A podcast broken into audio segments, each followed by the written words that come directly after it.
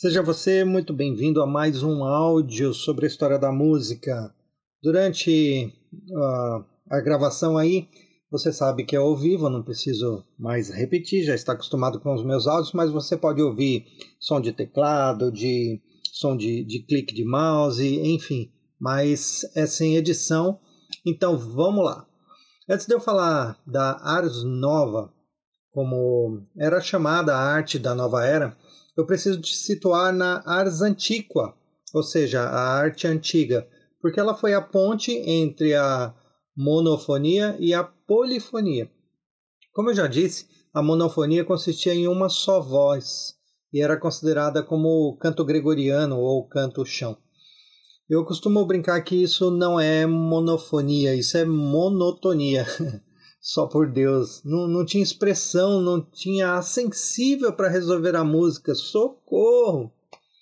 Mas aí veio a minha heroína para salvar a história da música, a Ars Nova, com sua moderna roupagem, a polifonia.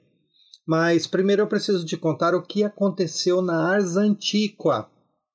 Como diz um amigo meu, olha só o babado que eu preciso te contar. Fica aí a fofoca, impera.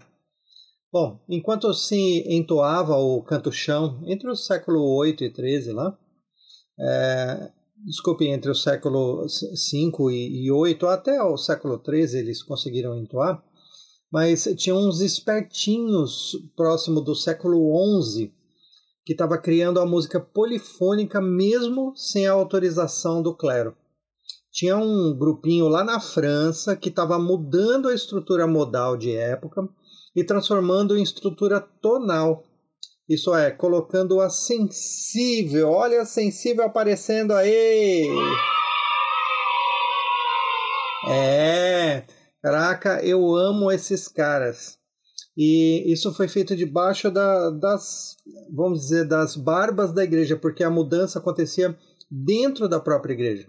A polifonia ela foi inventada dentro da igreja Bem-aventurada Virgem Maria, na França, que é a antecessora da Catedral de Notre-Dame. Enquanto o Canto Chão entoava a música romântica lá na Itália, esses outros estavam cantando a música gótica na França. Esse pessoal gótico inventou cantos firmos, que eu não vou entrar muito no mérito, mas é o que foi responsável pelo contraponto e a partir desse surgiu a polifonia. Mas houve aí um trechinho da, dessa mudança radical de, de época.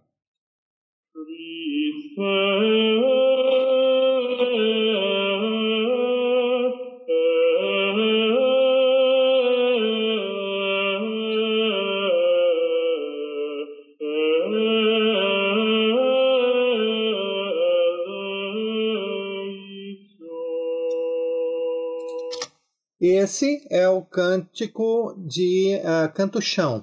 Agora o canto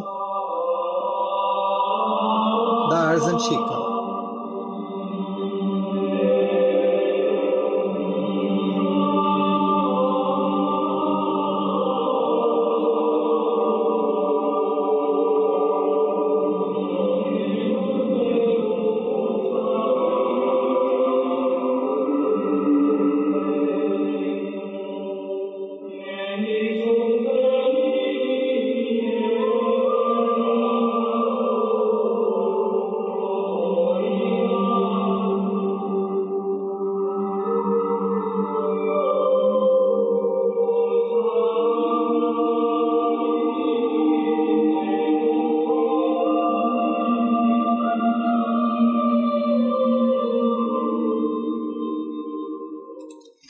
Vocês entenderam como os caras radicalizaram é, essas vozes agudas, ainda feitas por homens, porque as mulheres não podiam cantar na época, né? E esses baixos com quinta e oitava descendente, o, o, período gótico foi um verdadeiro divisor de águas no, no estilo e na forma de se compor música. Lógico, eu não posso começar a falar sobre a forma é, contrapontística, com a voz na quinta descendente, o mais importante para você aqui é a história em si. Mas foi a partir dessa engenhoca contrapontística que toda a música mudou muito. Aí, como eu queria estar lá de verdade e apertar a mão de um camarada desse lá e falar assim: Ô, oh, Cantos Firmos, você é firmeza, hein, cara? Porque eles inventaram a polifonia. Caraca, bom, pra, só para lembrar, o, o Cantos Firmos era a nova técnica de escrita musical da época e foi grande responsável pela que conhecemos hoje de, de, sobre música, né? Essa foi uma das grandes revoluções. E só para vocês lembrarem o que significa gótico, porque aqui da Ars Antiqua a gente está falando do estilo gótico, é, ele foi um movimento artístico que revolucionou a arquitetura das igrejas na metade do século XII.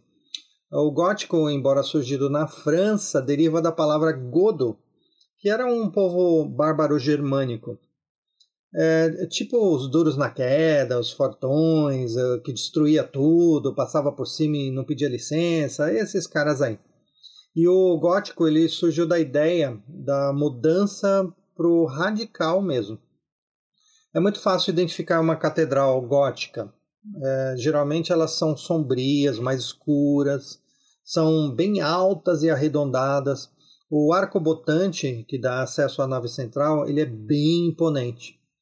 A igreja entrou com estilo gótico para quebrar a ideia da arte romântica da arquitetura medieval. Para, lógico, para se impor e manter o controle, a igreja precisava se renovar, mostrar as caras, né, crescer, dominar. Então, perceba que a evolução da música meio que acompanhou a evolução é, da arte toda, como a pintura, a arquitetura, etc. Nos mosteiros, a gente tinha então o canto-chão, né, que era o canto gregoriano, depois dos mosteiros vieram as igrejas, onde começaram as mudanças também na música com a ars antiqua. E depois veio a geração gótica com aquelas igrejas enormes e imponentes. Estamos aí na Ars Nova. Foi ali que surgiram aqueles vitrais majestosos dos grandes artistas. Né? É, abrindo aspas aqui, é, aí vem um camarada hoje em dia, passa um delineador no olho, veste de preto e sai dizendo que é gótico. Aí você pergunta para o camarada é, para ele descrever sobre a arte gótica e aí o que acontece? O cara trava, né? Bom, uh, voltando à história aqui, gente, isso aconteceu na Ars Antigo. Eu ainda nem cheguei na Ars Nova, mas embora lá a, a igreja, após ter descoberto um novo estilo musical, acabou por ceder às novas sonoridades e criou na França a escola de Notre Dame de polifonia. A partir dessa nova tendência, muitos compositores surgiram. Só que, como os direitos autorais eram todos pertencentes à igreja, então um compositor não poderia sobressair. E é por isso que na música antiga vê-se muito o nome uh, anônimo, não é que tinha uma pessoa que se chamava Anônimo, mas que os compositores de época faziam música para a igreja, não para si próprio, então não assinavam as suas composições, tornando-se músicas anônimas. Então, só para te posicionar na história, a Ars Antiqua foi entre 1310 até 1375 depois de Cristo. Ainda faltavam 120 anos aí para o Brasil ser descoberto, né? E os caras na Europa já estavam fazendo música igual loucos. E aqui vem o babado que eu falei no começo, como em qualquer lugar. Lá na França tinha um tal de Anonymous quarto que dedou dois compositores anônimos e hoje temos o nome de dois compositores. Engraçado, ele mesmo, o Anonymous quarto, não se revelou, mas ele abriu para o mundo a identidade de outros dois anônimos e revelou o nome desses Será que ele fez para ajudar ou para ferrar os caras, hein? Ah, o primeiro era Perotin, que era um compositor magnífico. É, não chegou até o, aos nossos dias os dados biográficos dele. Mas você sabe que no ano de 1200 ele foi proclamado mestre de capela da igreja de Notre Dame. É como se fosse um maestro e compositor hoje em dia. O Perotin foi também um grande organista porque nessa época já admitia-se a música polifônica com acompanhamento do órgão de tubos. Só lembrando, as músicas cantadas desde o período medieval só podiam ser entoadas por homens. Era veementemente proibido mulheres cantarem. É, nesse, nesses áudios de 1 a 10, é, vai ter um momento em que eu vou falar quando a mulher foi autorizada finalmente a fazer parte da música cantada. E olha que isso foi uns 500 anos depois, hein? Então vamos ouvir um, um pouco de Perotim ainda na Ars Antiqua.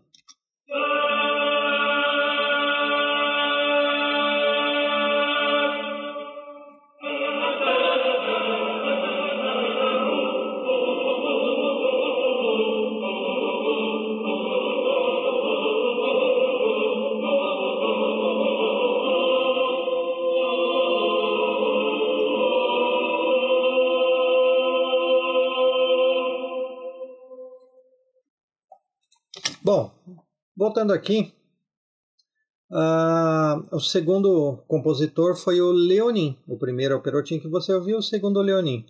Então, guarda esses nomes aí. Os únicos dois compositores do período Ars Antiqua, cujos nomes chegaram aos nossos tempos, foram o Perotin e o Leonin. O restante foi chamado como Anônimos III, Anônimos IV, Anônimos V, VI e por aí vai. E agora chegamos ao que? Chegamos a Ars Nova. É, aproveitando a Guerra dos 100 Anos que ocorria na Europa, em meio ao tumulto de todo e todo o vacilo da igreja em não conseguir manter a soberania musical, quem começou a ditar os rumos da nova música foi um cônigo chamado Philippe de Vitry. Para quem não sabe o que é cônigo, era um padre secular que gozava de certos benefícios eclesiásticos, tipo um bispo hoje. Então, Felipe de Vitry era um baita compositor e poeta, mas é, era mais que isso ainda. Ele era administrador, diplomata e um baita político. Então, Felipe de Vitry era um foi um cara que não queria que suas composições fossem derivadas das músicas já cansativas, né, as canções do período gregoriano. Ele queria mais, bem mais. Uh, ele queria no, os novos conceitos rítmicos e dinâmicos. Queria algo mais complexo. Foi ele que criou o conceito da isorritmia, que eu nem vou entrar nos méritos agora. Uh, a nova lógica musical dele tinha outros conceitos harmônicos, a cadência era perfeita e ele usava com maestria sensível. Olha que maravilha, né? Então vamos aí um pouquinho a Felipe de Vitry.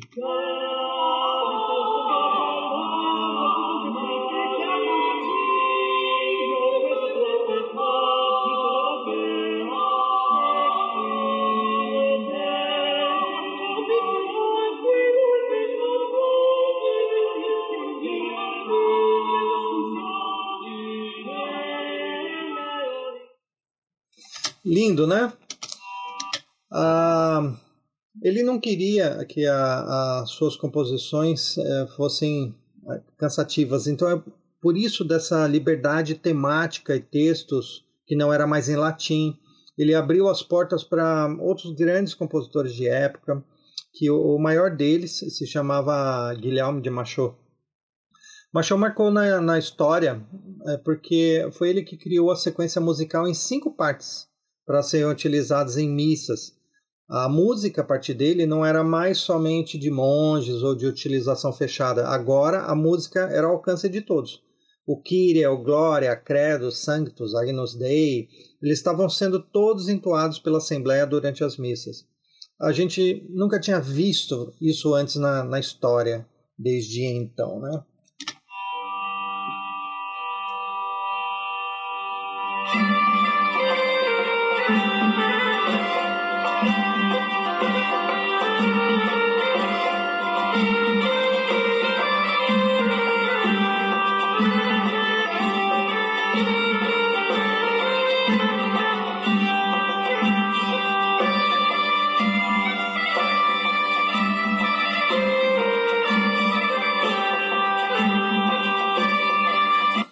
Esse é Felipe de Machado.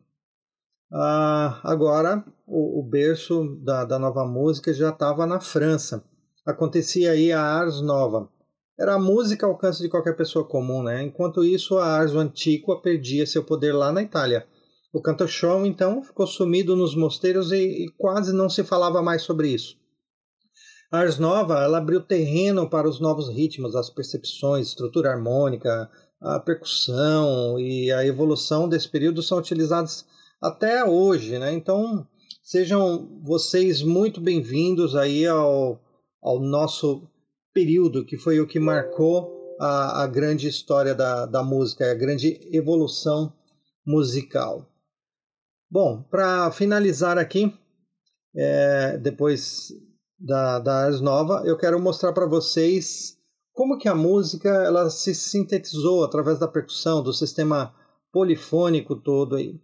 Ah, e depois ah, eu arriscaria até ah, a dizer o, o que vem, porque para mim seria muito óbvio, mas você é, saberia dizer qual seria o próximo estilo depois da Ars Nova?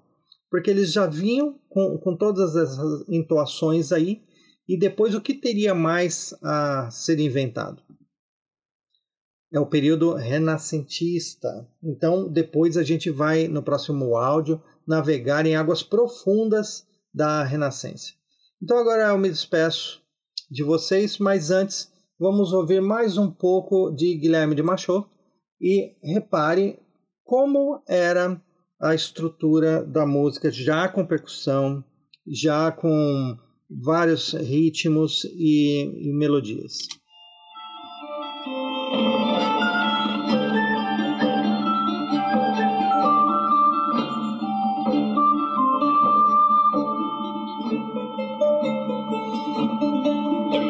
Yo umdumo virgines, modo con gaudete juvenes, o, o, totus floremo. Yo nombre totus ardeo, totus novos sabores copeo. Oh, oh, totus floreo.